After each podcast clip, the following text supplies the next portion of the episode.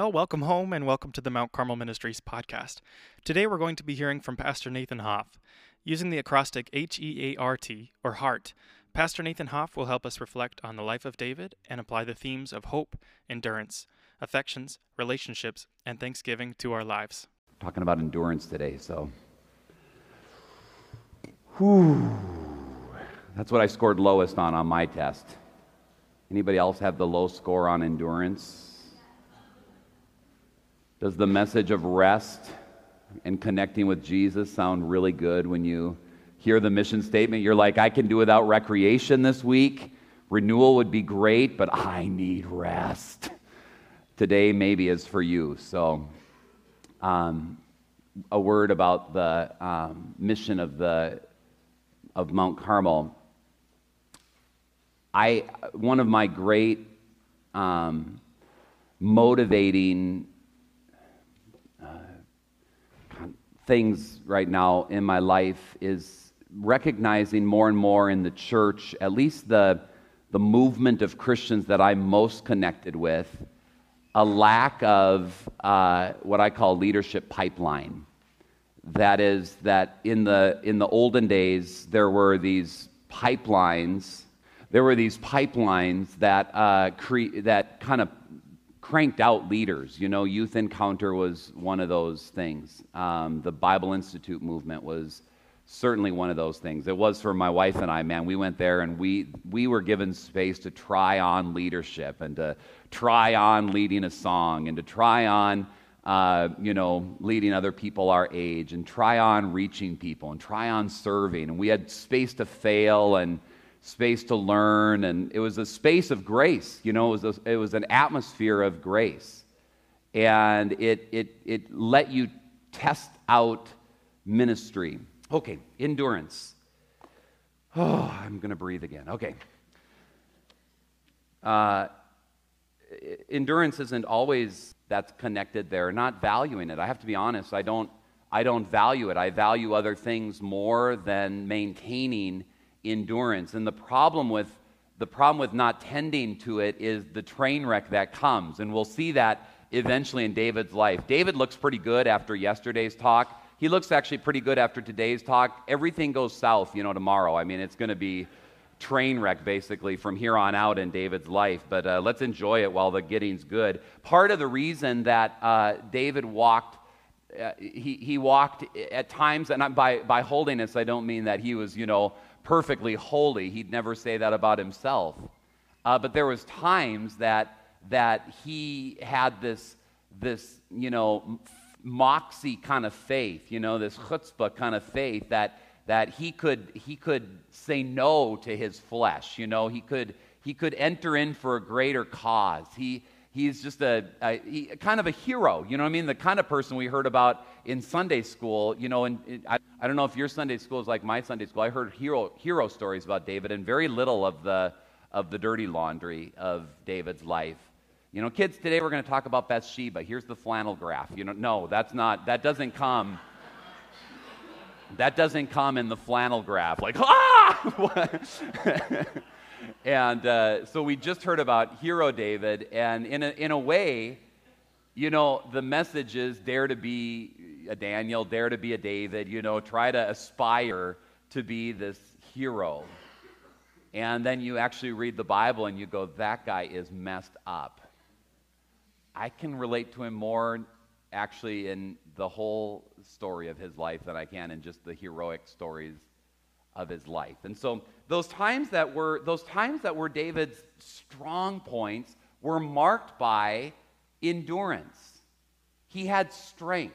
He had strength. So I want to uh, I want to look together at a few stories. I know I'm picking and choosing some stories from around, and so this isn't a chronological uh, life of David that we're looking at, to, at, at this week, really. We're, we're, we're taking episodes uh, from his life. Um, I call endurance patient faith. That is faith, the, the, like, if, if, like Ambrose says, and, uh, that uh, faith is the mother of a goodwill. Faith is the mother of good works. Like faith gives birth to something. Uh, faith, endurance is faith giving birth to patience. Faith giving birth to patience. Uh, so it's a patient faith. And I was thinking about a time in my life when I was patient. I, I, you could ask my wife, I'm not normally marked by patience. Um, but I was thinking, Joy, the hardest summer I ever worked. Uh, I think you remember it. There was a lot of jobs. It started early in the morning. I was a custodian early in the morning. Then I'd go paint for a guy that was the grouchiest guy you ever met in your life. And then I'd come and just collapse. Um, and Joy was working uh, at uh, LBI Seattle that summer in the conference department. That was the hardest summer I ever worked. And why did I work so hard that summer? Because it was producing the best thing I ever bought, which was an engagement ring.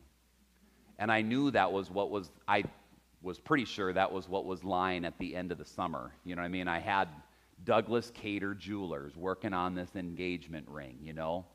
And uh, it was worth getting up really early in the morning. It was worth working for a grouchy guy in the afternoon. And it was worth collapsing at the end of the day. And I collapsed with a smile, you know, after this grouch just barked me out, you know what I mean? All afternoon, I went to sleep with a smile every night. Why? Because there's some, there's, hope is actually connected to endurance, isn't it? Hope actually flows into endurance. In fact, the great, I think the greatest help in holiness, that is living, you know, the life that God intends for us, which none of us do, but the greatest help in the life of holiness is hope. When we lose hope, we, here's what we call it we give up or we give in. Right? That's just the normal language we use for hopelessness. And we see this, we see this all around us, this loss of heart, this loss of endurance because we've, we've lost hope.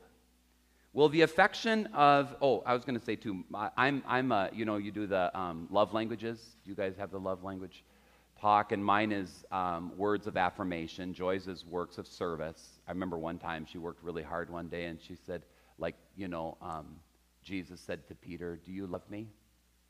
Do you love me?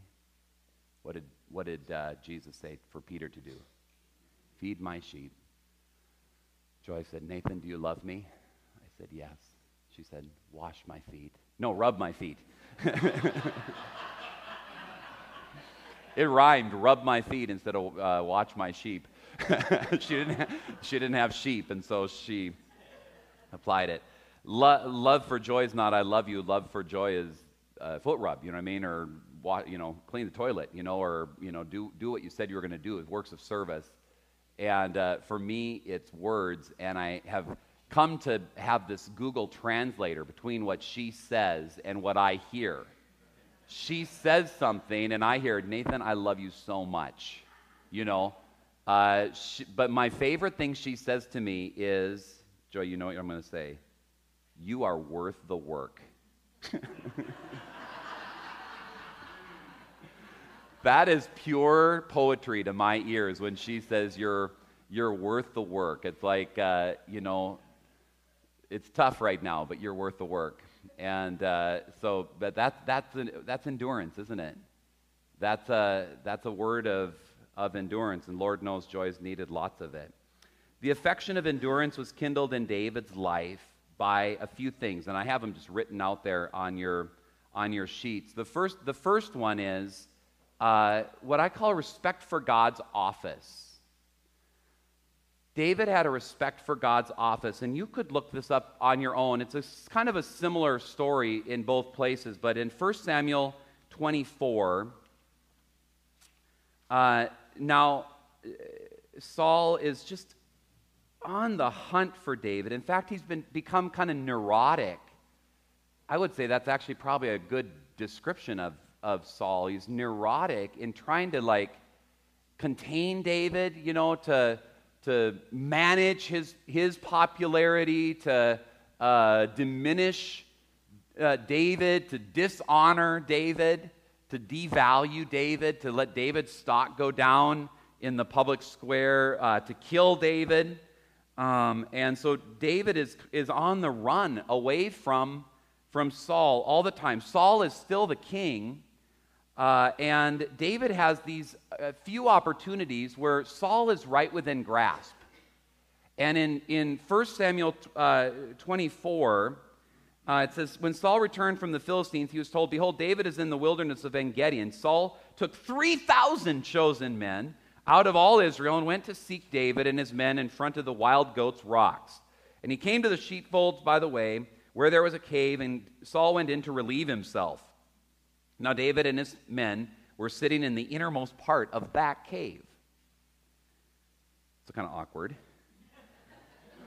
And the men of David said to him, Here is the day of which the Lord said to you, Behold, I will give your enemy into your hand, and you shall do to him as it shall seem good to you. David arose and stealthily cut off a corner of Saul's robe. Afterwards, David's heart, David's heart struck him because he had cut off a corner of Saul's robe. He said to his men, The Lord forbid that I should do this thing to my Lord, the Lord's anointed, to put out my hand against him seeing he is the Lord's anointed. So David persuaded his men with these words and did not permit them to attack Saul. And Saul rose up and left the cave and went on his way. David also arose and went out of the cave and called after Saul, My Lord, the king. And when Saul looked behind him, David bowed with his face to the earth and paid homage.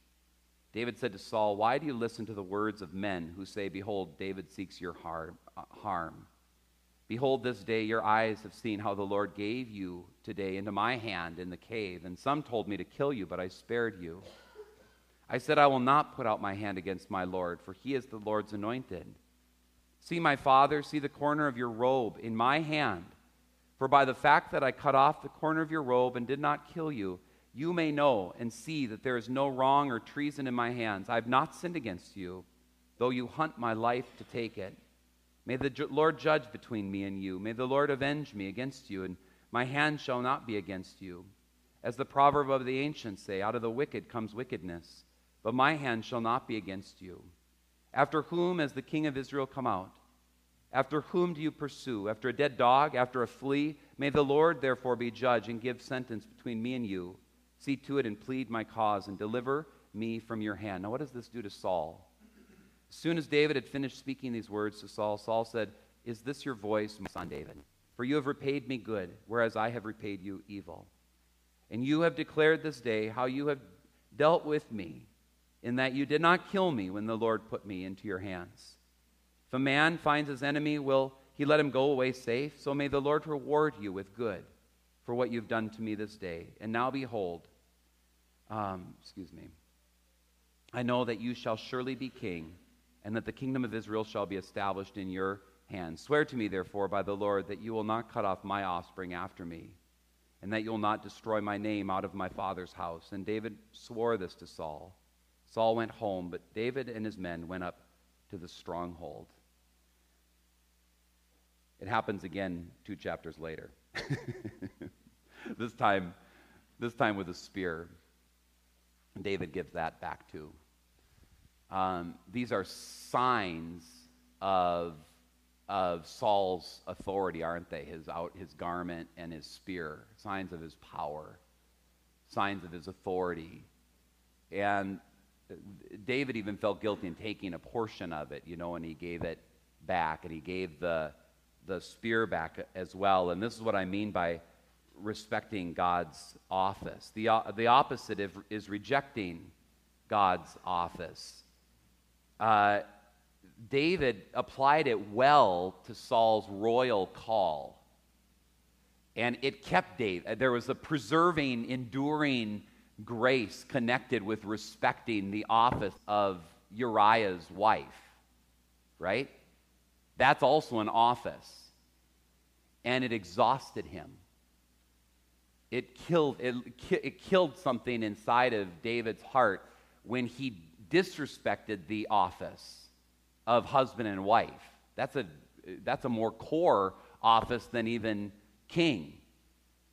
I mean, it's more primary, it's more personal, it's even closer to the heart, and it was so destructive. But the affection of endurance is kindled in David's life by respecting God's office.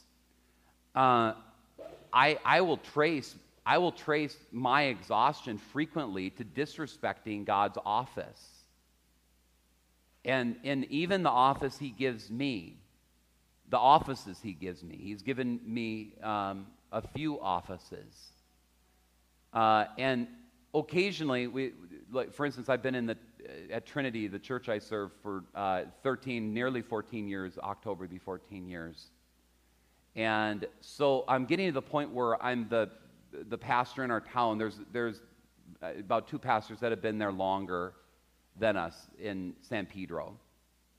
Um, and the, a, a, local church close to us has been uh, without a pastor for three years. They, they've issued four calls and been returned or different for different reasons. And it's a church that our church is in uh, fellowship with. Our kids go to the school there, and I hurt for them because they don't have a pastor, you know. And they, they when they have a, a funeral, they, they call me sometimes, and I've been doing school chapel there and graduation, and I'm kind of, you know. Uh, I'm not drawn to that, that church, but I'm, I care about it. I see the, the actual, in the ecosystem of our town, that church and the school is really significant. And I think I must know everything about, you know, uh, God's ecosystem in our town because I have to go and help this thing. You know what I mean?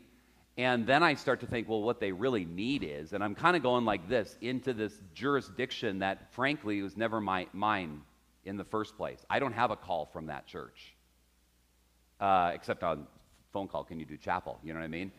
Uh, and and I with my elders, they the elders, yep, help serve there when they have when they have need in those ways. So I'm not going outside and being sneaky about that, but I in my imagination I start to think about w- what they really need is what they really need is, and I become their call committee, and I become their church council, and I become their congregation. And I'm not kidding, I started getting exhausted about it, literally. Uh, and all the, all the fixes that I had in mind for this, this other place, this other people. Um, and we, we, uh, we went to a, a, church couple Sunday nights ago. We, had, didn't have a, we usually have a Sunday night service, but we didn't have one.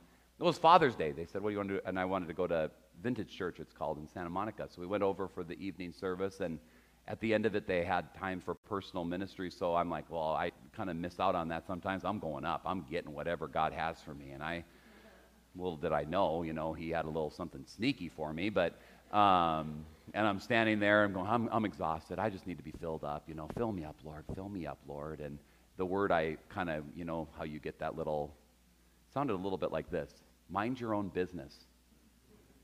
It was nicer than that, but that was basically the sum up of it.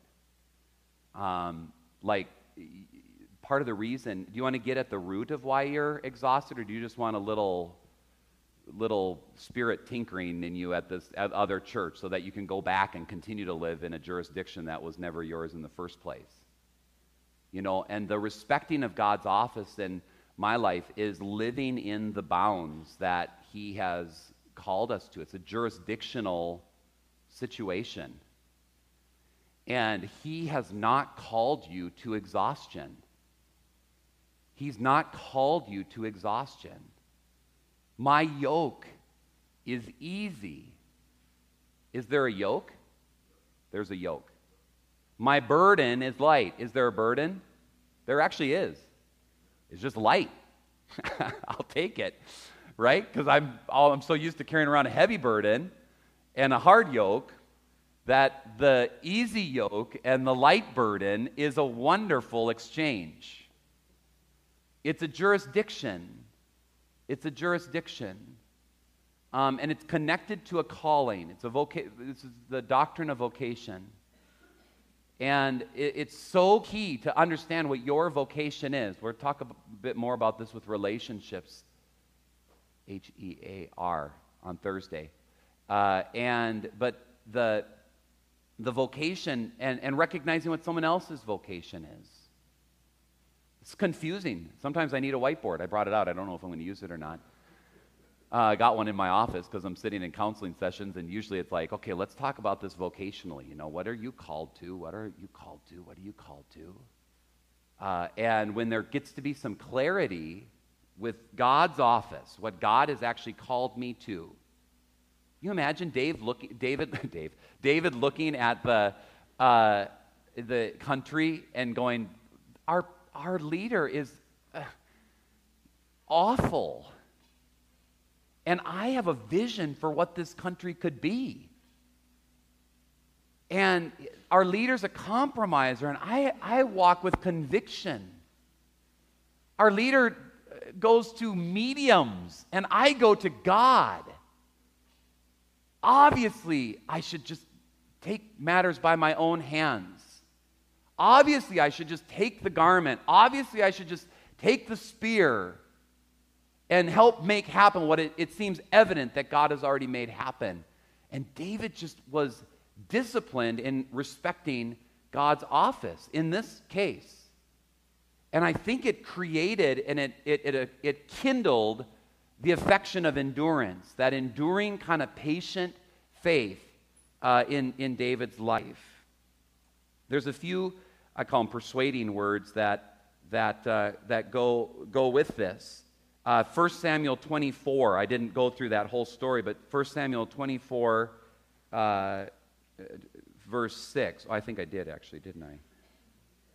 24, verse 6. He said, The Lord forbid that I should do this thing to my Lord, to the Lord's anointed, to put out my hand against him, seeing he is the Lord's anointed. Um, and then I think about the, in the um, end of the uh, book of Ephesians, not the end of the book of, the, of Ephesians, but at the end of the way that we walk in this world, um, when he's talking about um, the various relationships, the various vocations. Um, he's talking about husbands and wives. That's the, that's the core. That's the core vocation, actually, outside of being, being beloved son and daughter, because it's the foundation of the, of the family. Um, and then parents and children, and then um, slaves and masters, in the words of uh, Ephesians. Um, and what, the, the catechism kind of sums up all this stuff and all the other teaching of the scripture in the same way in something called the table of duties.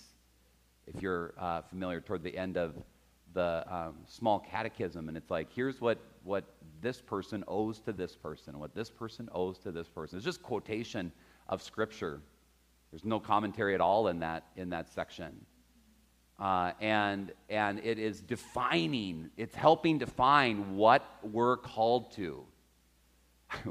we had the very difficult question. I can't believe I'm bringing it up right now. Oh my goodness. Lord, mercy, Lord. Uh, of submission, you know, come up in our adult Sunday school class. Well, submit to, submit to. And I loved uh, Per Anderson. He, he raised and he said, I think, I think what we're supposed to do is listen only to what we are being addressed as. Because it's amazing to me that the first memory verse that every young husband memorizes is Wives, submit to your husbands as to the Lord. I don't know any other scripture in the whole Bible, but I have put that to memory, right? And I think God might say, mind your own business. And husbands, love your wives as Christ loved the church. And wives love to memorize that verse. And then what we do is we take God's precious word and we weaponize it against each other. right? Well, it also says, well, it also says, and we take the spear in a way, don't we? We take the garment from the other one. And isn't there enough business husbands to do in what God has actually told us to do? And wives, I'm guessing there's probably enough business to do in what God has told you to do. Uh, there's this vocational, jurisdictional um, definition that when we weaponize it against each other, it kills our endurance. When we're more concerned about our spouse's obedience to God's word than we are about minding our own business of what God is speaking, uh, what He's speaking to us. Pastors love to know, hear, love to memorize the verses that are geared to peop, the honor that you know the hearers are supposed to give to the preachers. And uh, congregations love to memorize the passages that pastors owe their listeners. And here we are, we're weaponizing again. We weaponize this stuff uh, against each other. It's very different than this, this sense of, I'm giving you an, an easy burden and a light yoke Um, and it, you don't, you actually don't have shoulders broad enough to handle the, the easy burden and light yoke I'm giving to someone else. It's just too much for you. Respect God's office. Respect God's office. Second one is remaining God's friend. Remaining God's friend. Let's go to 1 Samuel 18. Oh, Saul, this is in the context, a beautiful context of, of friendship, actually. 1 Samuel 18, David and Jonathan's friendship. Soon as he'd finished speaking to Saul, the soul of Jonathan was knit to the soul of David, and Jonathan loved him as his own soul. And Saul took him that day and would not let him return to his father's house. And Jonathan made a covenant with David because he loved him as his own soul. And Jonathan stripped himself of the robe that was on him and gave it to David, and his armor, and even his sword, and his bow, and his belt. David went out and was successful wherever Saul sent him, so that Saul sent him over the men of war. And this was good in the sight of all the people and in the sight of Saul's servant. They were coming home. David returned from striking down the Philistine. The women came out of all the cities of Israel singing and dancing to meet King Saul with tambourines, songs of joy, musical instruments. Women sang to one another as they celebrated. Saul has struck down his thousands, David his tens thousands. Saul was very angry. Saying displeased him, he said, They have ascribed to David ten thousands, and to me they have ascribed thousands. And what more can he have but the kingdom? And Saul eyed David from that day on. And this is the verse I wish I could just skip over, but I guess I can't. The next day, a harmful spirit from God rushed upon Saul, and he raved within his house while David was playing the lyre. And he did day by day. Saul had his spear in his hand, and Saul hurled the spear, for he thought, I'll pin David to the wall. But David evaded him twice. Saul was afraid of David because the Lord was with him. Does that remind you of anybody else in the Bible? Genesis. This is the same phrase that's used over and over for Joseph. In fact, David's story reminds me a lot of Joseph sometimes. The Lord was with Joseph, but the Lord was with Joseph. This is a precious little, little phrase.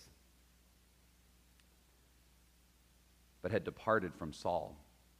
So Saul removed him from his presence and made him a commander of a thousand. And he went out and came in before the people. David had success in his undertakings, the Lord was with him. When Saul saw that he had great success, he stood in fearful awe of him. But all Israel and Judah loved David, for he went out and came in before him. Why did I want to skip over verse 10? It's a hard one, isn't it? Harmful spirit came from God. I don't get it. I wish I had a great explanation for you. Mary, you had a good question.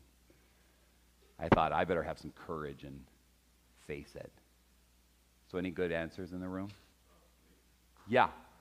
Oh, good. Oh, thank you, Lord. Yeah. It goes along with your point about jurisdiction Uh-huh. in the spiritual realm. Yeah. Well, when there's an area of our heart we surrender in an ungodly fashion, the enemy has legal ground or jurisdiction to take that over until we surrender it back to God by His grace. Maybe why that spirit is, it's not so much sent by God as allowed by God because He's surrendered territory from His heart. It is a jurisdictional thing. Yeah. Hmm. Yeah, that's insight. I just remember Luther saying something about um, that God uses the devil himself in hi- for his purposes. You know, the devil thinks he's doing his thing, but ultimately, you know, the the trick is God is using the even the devil. You know. Yeah, no. That, that's definitely the, a couple of things in the New Testament that remind me that is. So I handed him over to Satan, Paul. And then also the um, end of the book of Revelation, we see that there's a, a dragon that's on a leash, you know, that there's this, uh, you know, and God at any time can, you know, um, restrain. Yeah. So in a sense, God is not the evil spirit, I, and I don't think there's anything evil about God, but God can use evil spirits for His purposes. Yeah. You know. Yeah. But he's, he's the creator, everything's subject to him. Yeah, and I, I, I, my, my read on it, I, I, I really agree with that. I, my read on it is that you know, um, the author especially is, is recognizing the absolute cosmic universal authority of God. You know, I mean, in fact, Goliath's the, mo- the most offensive thing is not just the destruction, but the blasphemy that he speaks, you know, and the and so everything is at the control of God. I think it'd be hard to make a whole theology based on this verse. You know what I mean? This verse is meant to be read contextually, but we see a big God. It, you know, there's no way of coming away from this and not having a magnified view of God. I don't exactly know, though. Yeah, it's a it's a difficult one. Um, I'm not seeing here, but I mean, the, the passage about God incited David to have a census versus Satan incited, and the lack of Satan anywhere in the everything until until the Babylonian exile. I mean, we don't we aren't even talking about Satan in No. general in any of this Yeah, portion of the Bible, right? yeah, that's that's right. Yeah, that's a good point too. That's a good point too. Is it just mirrors? Are things falling everywhere? we better move on. Sorry, Mary. what, what's the picture you see of Saul though in this exchange? I see Saul. I see Saul isolating. You know, he's he there. Anybody read the Great Divorce from uh, C.S. Lewis? I love the Great Divorce, and there's this uh, one of my favorite parts in that um, book is when I think it's these two chaps go off to the. uh, No one can live with each other in the Great Divorce. They just have to keep moving out. It's urban sprawl uh, because nobody likes being with each other. It's this place called Greytown. It's the outer reaches of hell. And it, they, they, they said uh, in, in this great town, nobody can live with each other. They just keep moving out. It says these two chaps walked for days one time, and finally they got out to this, you know, far away place, and they looked inside this living room window, and there was Napoleon in the living room window, and he was all by himself with his all decked out like an admiral, you know, his hat and his, uh, you know, and he was, it was so and so's fault. It was so and so's fault. It was so and he just lived in this hell of blame, you know. He lived in this hell of isolation. I mean, now David is a threat not only because of what the people are saying about him, but David is a threat because his son loves David more than he loves himself. I mean, and his daughter, lo- daughters probably love David more than they love Saul. In fact, oh, it's a yucky, yucky story coming up about uh, when when uh, Saul notices that Michal loves David, and Saul goes, "Oh, good, my daughter's fallen in love." No, he says, "Oh, good, I can use this to manipulate David." First thing he thinks. Again, he he uh, what, what's it called when you um, uh, weaponize isn't the right word. Um, when you um, manipulate, that's a good word. It's not the word I was thinking of. Anyway, it'll come to me later. Um, and what you see in David's life at this point is he's remaining God's friend. The Lord was with David.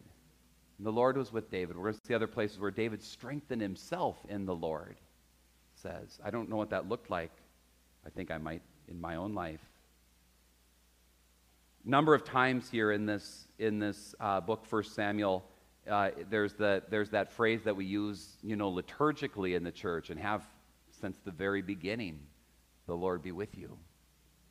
And it's this, uh, it, it's not just a wish, is it?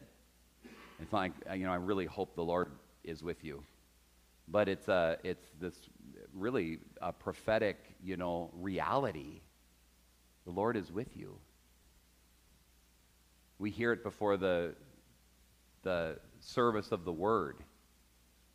You know, when the service of the Word starts in the historic liturgy of the church, the Lord be with you and also with you. Let us pray. And then we hear the reading of God's Word after the prayer that brings us together to hear God's Word.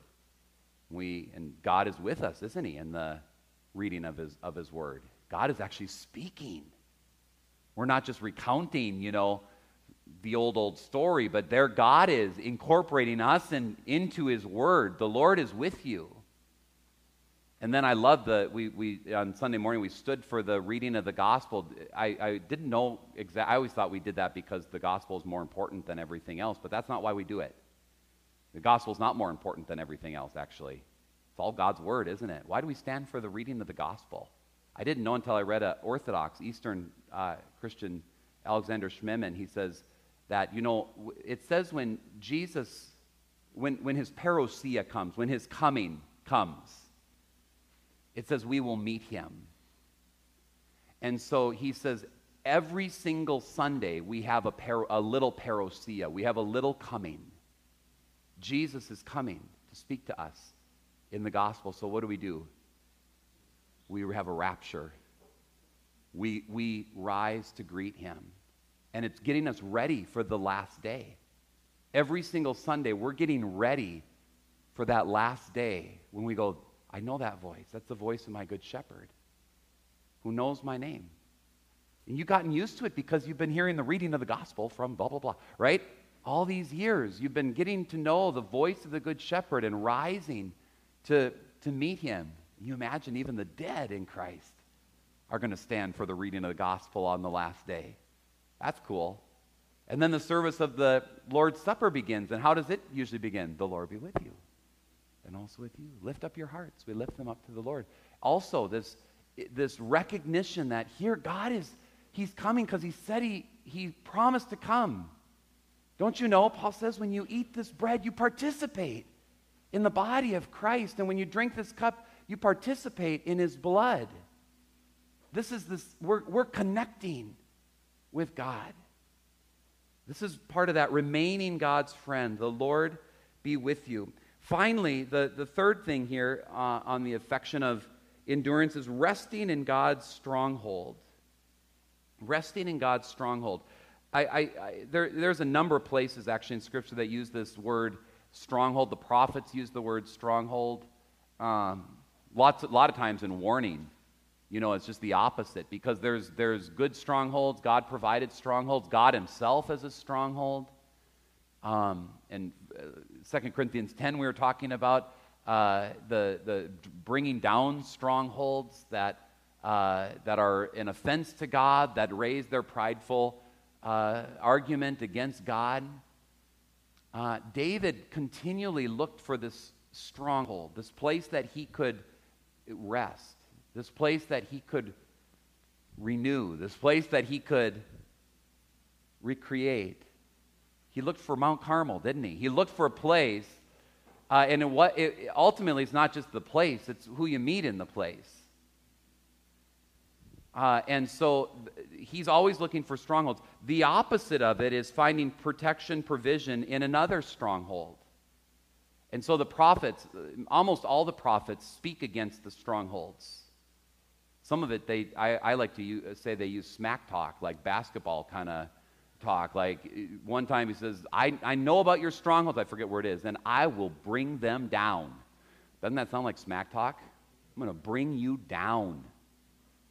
And uh, so he, God is actually opposed to strongholds that are not either provided by him or him himself. He will oppose strongholds. And, it, and if you're living in a stronghold that isn't God provided, it will exhaust you. If you find, try to find salvation in something else, I mean big S salvation and little s salvation. The kind of the Lord is my salvation, like we sang. Sometimes we call the little s salvation solutions. That's okay. You can call it a solution. A lot of times we think, well, God will be in charge of my, you know, big S salvation, right? I mean, heaven and then I'm in charge of all the solutions. And God says, I, I, my call is a lot more universal than that. It's bigger than that. I'm in charge of salvation. And so the, the, the exhaustion that comes, the, the, the attack on our endurance that comes, oftentimes is by recognizing that we're living in a stronghold other than God provided one. Um, we've found, we've tried to find, like I say, provision or protection in another stronghold. The, the dangerous thing is really because they, the, oftentimes addictive behavior gets connected to that, right? we take that like I showed Johan's um, cycle of pain yesterday. And we keep on going back to that medication. And when we come out of the stupor of whatever that medication has provided, the pain is so acute, even more acute than it was in the first place, that we medicate again. And then it's just the cycle that, that goes down. That is oftentimes a, a, a, a stronghold. Probably the most spiritual people that meet in our building aren't, aren't our Sunday morning congregations, but uh, AA on Tuesday night. Those people get real. Uh, I love being around on AA night. Um, and I love that, you know, our church hosts them. One of my favorite things at our church, I love our church, you know, building and campus and so forth, but one of my favorite things about our church is we have a, a, a cigarette um, receptacle right when you walk up to the church. And some people, why do we have that there? I mean, people in California hardly even smoke anymore, you know? But I just love it. I lo- why do I love it? What's it say to everybody who's ever smoked or who does still smoke? Well, I guess they were expecting me to come here. Uh, it's mostly used by AA people on Tuesday night. That and the coffee urn, right? And in the lounge, man, they get real. They get real about strongholds. They get real about their stinking thinking. They get real about their isolation is death. There's just no veneer. And uh, they, they're getting at, they're getting at um, the strongholds. Strongholds, I, I, there's, where do I go for provision? Where do I go for protection? This is a way to find what your strongholds are. Where do I go for provision? Where do I go for protection? Where do I go for escape? Where do I go for rest? Where do I go for sanctuary? Where do I go for, I already said protection. It's amazing when you're in a room and one person takes their phone out. Do you know the self control it takes not to take yours out? This is the new the Lord be with you and also with you, right? We have to. and if I'm fe- and there's a there's a rise in uh, there, no wonder there's this rise, huge rise in anxiety in our our uh, culture and in me. You know this anxiousness and the phone easily becomes a stronghold for me. It's just so much more comfortable to kind of step out of what I'm the conversation that is currently here, the relationship that is currently here, the conflict that is potentially here, the, and to kind of go into my own sanctuary. I, it's so nice because I can take it anywhere I go, right? I don't even have to go anywhere for the stronghold. It goes with me everywhere I go. Um, maybe for others, it's work. I talked to someone recently who said, You know, I've been noticing I've been going to work a lot lately, and it's not to work, it's to get away to get away. Um, maybe it's an avocation, or maybe it's church. church is wonderful, but if church is religion, or, you know, church can be a wonderful excuse to get out of your real life. Uh, you know, you can, it, it's hard for anybody to say, you have to volunteer so much at church. I mean, that, that feels so unspiritual to say that to someone. But if they're not, you know, um, living in their own jurisdiction, if they're not living in their own, if it, it, it itself can be a very seductive and subtle stronghold. Um, religious activity. There's addictive behaviors in religion too. And uh, it's, it's really hard to call, call people on it, call a spouse on it, you know, because it looks, well, at least they're at church, you know, keeps them off the streets, right?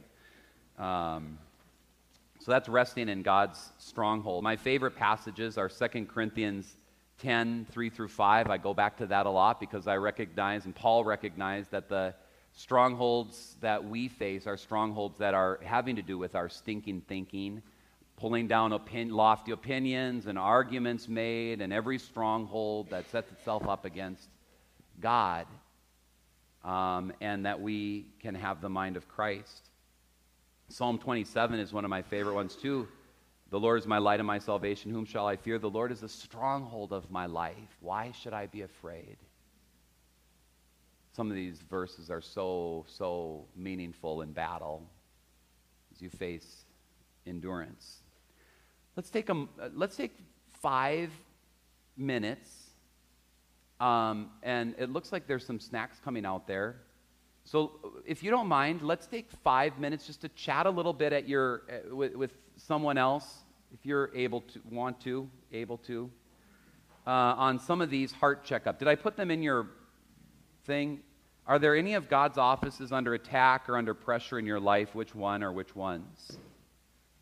What are, what are some of the other offices that God gives us? We've, we talked about marriage. We've talked about, we talked about Saul as king and David as king in waiting. What are some other off? We talked about uh, offices. Parents, parents uh, and children, and it's you know the. Yeah, both. I mean, other offices. Neighbor. Absolutely. Citizen. That one's easy now, all the time.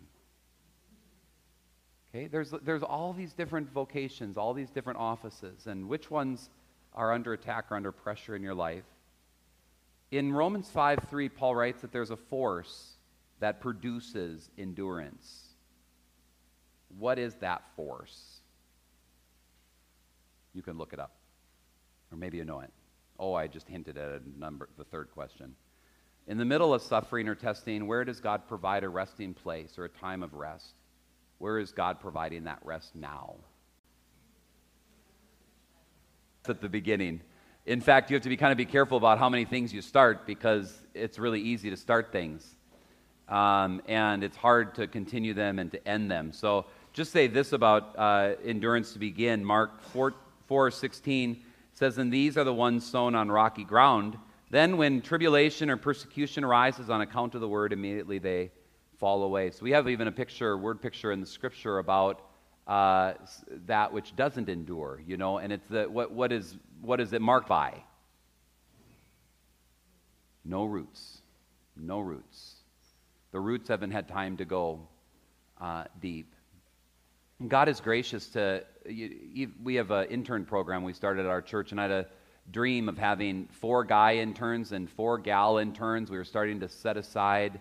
We, we, we had an we owned part of an apartment building across the street from the church, and um, we had rented them out. And thank God we weren't like relying on the income for our normal our normal operations. That was wise from the people that uh, had set that policy because I was ready to use one of the apartments for either men or women and uh, and you know so we're ready for eight interns and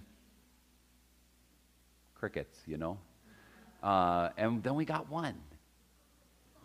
Then we got one kira blackstead. And we had a really really good exit interview with her.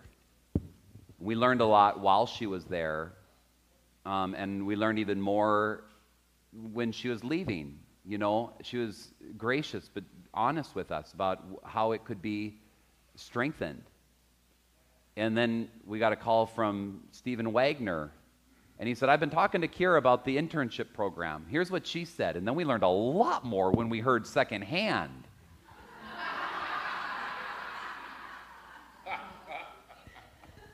and uh, then we had Matt Colden.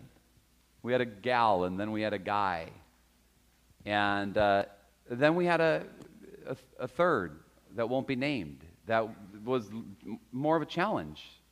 And man, did we learn a lot from the third one. More, we learned more from the third one than we learned from the two easy ones. Um, and then all of a sudden, all of a sudden, and what, what's happening? I don't even know what's happening. I only know now because of hindsight. God was doing root work you know, he was doing rooted work. There was, it, eh, there was all the endurance in the world to begin something because it was fresh and new and shiny. But I didn't know we needed roots, and we did. And then um, God does this massive shakeup at Trinity, you know? One of the most peaceful shakeups I've ever been a part of, thank God. Um, but he's setting the stage, you know, and all of a sudden now with five, maybe six living in the intern apartments next year, you know, and I didn't, I thought I'd lowered my expectations after having my expectations lowered for a few years. And all of a sudden, you know, God even did more than what my expectations were. And I just have to trust that we're ready and we're going to learn a lot more from all those that are going to be living um, there. So that's, that's endurance to begin. Um, the neighboring pastor uh, to me, Pastor Ziley, said, It's not how you begin that counts, but how you end. I asked him when he was ending, retiring from, from, from ministry. Endurance to continue. Proverbs 18:14 says, "A man's spirit will endure sickness, but a crushed spirit who can bear?" This is where the testing comes, isn't it? The time in the middle. Um, and the time in the middle of your life, and the time in the middle of your marriage, and the time in the min- middle of your you know job. The honeymoon is we call all the beginning parts honeymoon, don't we? You know, the beginning of your job is a honeymoon. The beginning of your marriage is a honeymoon. The beginning of, you know, and when the honeymoon is is over, you're in the middle part. And where does endurance to continue come from? I love I love this um, kind of poet philosopher. I you know I didn't know how to say it, so I wrote out the pronunciation for us in the handout. Stanislav Lec. Would you ever say his name that way. Some of you would because you know how to say names like that. But I like his quote He who limps is still walking. Why endurance? Well, we're beginning to look at Romans 5 3, that the cross and the experience of the cross in our life, suffering, produces endurance the connection with hope we can even see in Hebrews when it says that it was for the joy that was set before him that he what endured the cross. Um, and so there's this there's this sight, you know, uh, that is beyond the suffering. It's beyond the cross. But it's the the cross is there for a reason. The cross is there to crucify the old the old self the cross is there uh, to, to, um, to bring us into uh, the, the new self. The, the cross is there uh, to work patience in us and to work compassion in us, to, tender, to tenderize us. When I had reached the time of, I, I don't know if it would be, um, you know, definable burnout it felt like what I would think burnout feels like. Um, in, in my call, uh, I was cold. My, my affect was, was um, fake. When people were hurting, I acted like I, a warm person would act. But I didn't, I wasn't feeling anymore. I was just cold and I was worried because I'm not usually cold. I'm usually the one who cries, you know, in our family. And I wasn't crying anymore, and I wasn't, you know, I mean, there was just this, I would call it cold um, heart. And my sabbatical started. Thank you, Jesus. And the first two months of the sabbatical were at home because the kids were still in school. Then we are going to go on a big adventure. Um, but uh, I I knew if I'm sitting at home at 5 o'clock on Sunday and I hear all the buzz, because our church is, our house is right next to the church, I hear all the buzz on the lower parking lot and be like, what are they talking about? What are they doing? What's going on? Is it going okay over there? Do they need some help? You know, so I thought I better get out of the house. So I, I walked over to the um, Catholic church. They have 5 o'clock mass on Sunday, Sunday night too. They call it the teen mass, life teen mass sitting there and I was just hearing the, hearing the word, listening to the lessons. You know, I saw some people from the community that I know, and it was funny. One guy had brought his kids to youth group at Trinity, then went to Mass, and I went to his church, you know, at that, at that uh, night. And I was sitting listening. I, I remember the, the epistle reading was from Second Corinthians. I think it was that special part in Second Corinthians 5. And I'm just sitting listening to the word. There was no, it was nothing with the preaching. You know, there's just not much else to move. There's no violins playing or anything. You know, I mean, it's just the word. And all of a sudden, I just hearing the word of God, I the ugly cry came. You know, it was not the one, not the one you want to come out in public. Have you had that before?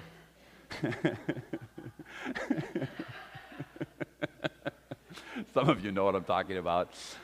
And uh, was just like, what is wrong with that guy?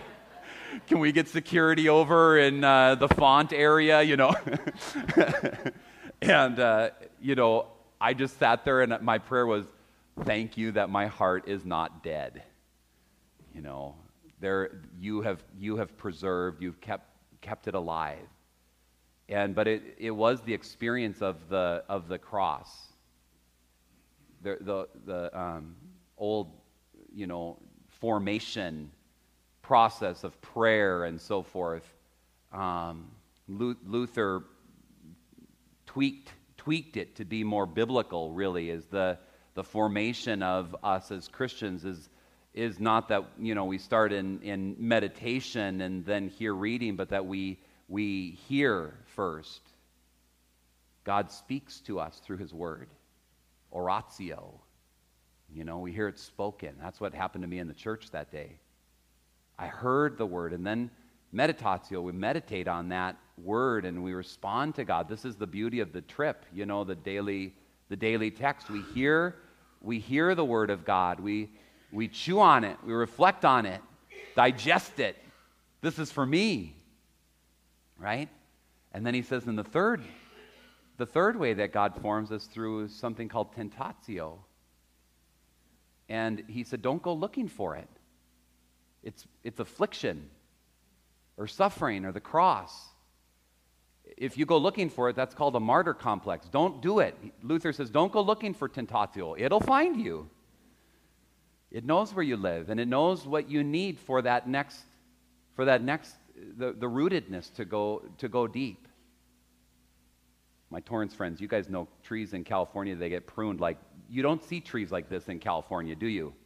When I come back here, I'm just like, I can't believe these trees. And the trees in California, the pruner comes through, and I think, what did you have against that tree? it looks like a poodle that has had a groomer, like, that was mean, you know. And but I and I asked them, I, why do you prune your trees like this? These coral trees are gorgeous trees, you know. And the pruner comes by, I'm like, that is the ugliest thing I've ever seen in my life. And three years later, it's back to, you know, beautiful. And they said, well, the, the roots, uh, all the roots of most trees in California are all up with the sprinklers. And so if there's any weather, as we call it in Minnesota, you know, down the tree goes because it doesn't have roots that actually uh, go deep. Old trees, there's old trees in California that do, but almost all the new trees in most developed areas, you know, are really nominal. The root system is nominal.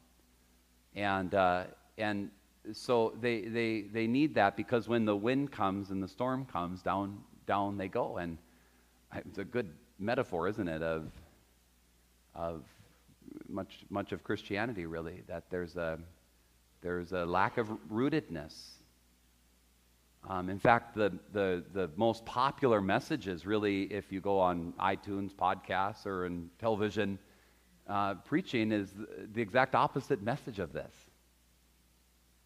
That, that, that um, if, if you're experiencing suffering, if you're experiencing the cross, that isn't what God intends. You know, that isn't what it's supposed to be in your life. You're supposed to experience blessing. In, in their definition of blessing, hashtag blessing, right? When you're, you're eating amazing food, hashtag blessing. You see an amazing sunset, hashtag blessing. When you have a marriage that everybody else should be jealous of, hashtag blessing. You know, when you go on a date, hashtag blessing. When you're having all the wonderful things in your life that you dare put on social media, it's hashtag blessing. You don't put on Instagram, just had a rip roaring fight with my spouse, hashtag blessing. Man, my kids are a disappointment, hashtag blessings. Had corn dogs for the third night in a row, hashtag blessings. right? You don't do that. I mean, you, the normal normal life, we they call it we curate our life. I mean, we're like museum curators that are showing people the nice parts, bits of our life, right? And it's such a burden to everybody else to have with their ordinary lives and their their normal lives. And but guess what? It is corn. If you have corn dogs three nights in a row, it's hashtag blessings. There's ways that God can use rip roaring fight with your wife to experience grace like you've never experienced it before, and your roots will go deeper. Your kids can be a grave disappointment to you. And you can go up to them and say, But I, my love will never end for you. Hashtag blessing. Experience forgiveness. Tentatio will find you, affliction will find you, suffering will find you, and you won't see it as the grace of God in the moment. You won't see it as the grace of God in the moment. David's endurance was tested from expected and unexpected sources. Who's surprised when a Philistine afflicts David? We are all like, saw that coming. Why? Because Philistines, we know, are bad guys, right? But it kind of stinks, doesn't it, when his own family is the source of affliction? they're, they're at the end of their, you know, oftentimes David's at the end of his rope. He's hungry as can be, and God provides the bread of the presence, you know, from the holy place. It's an unexpected, unexpected blessing. They're wandering out after they've lost all of their wives and kids. And they're ready to kill David because they need to blame someone. And David's like, he, David's just as distraught as everybody else is because two of his wives, I think two of his wives were taken, maybe one, but I'll have to look it up. Um, and all of a sudden, there's this Egyptian out in the middle of the nowhere. Like, what in the world's an Egyptian doing here? And the Egyptian says, I'm a, I was a slave of the people that took your wife and kids. They thought I was going to die. But before he can say any of that, he's completely almost on the verge of death. And he, they, they nurse him back to health.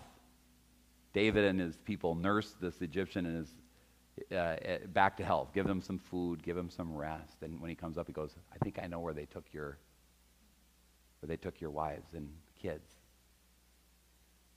That's an unexpected source. Tentatio, affliction, suffering is unexpected typically.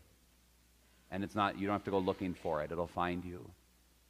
But there's the source. God provides source, unexpected sources sometimes, but also ordinary and expected sources um, of sustaining of sustaining grace. I think we'll pick up a little bit on endurance tomorrow.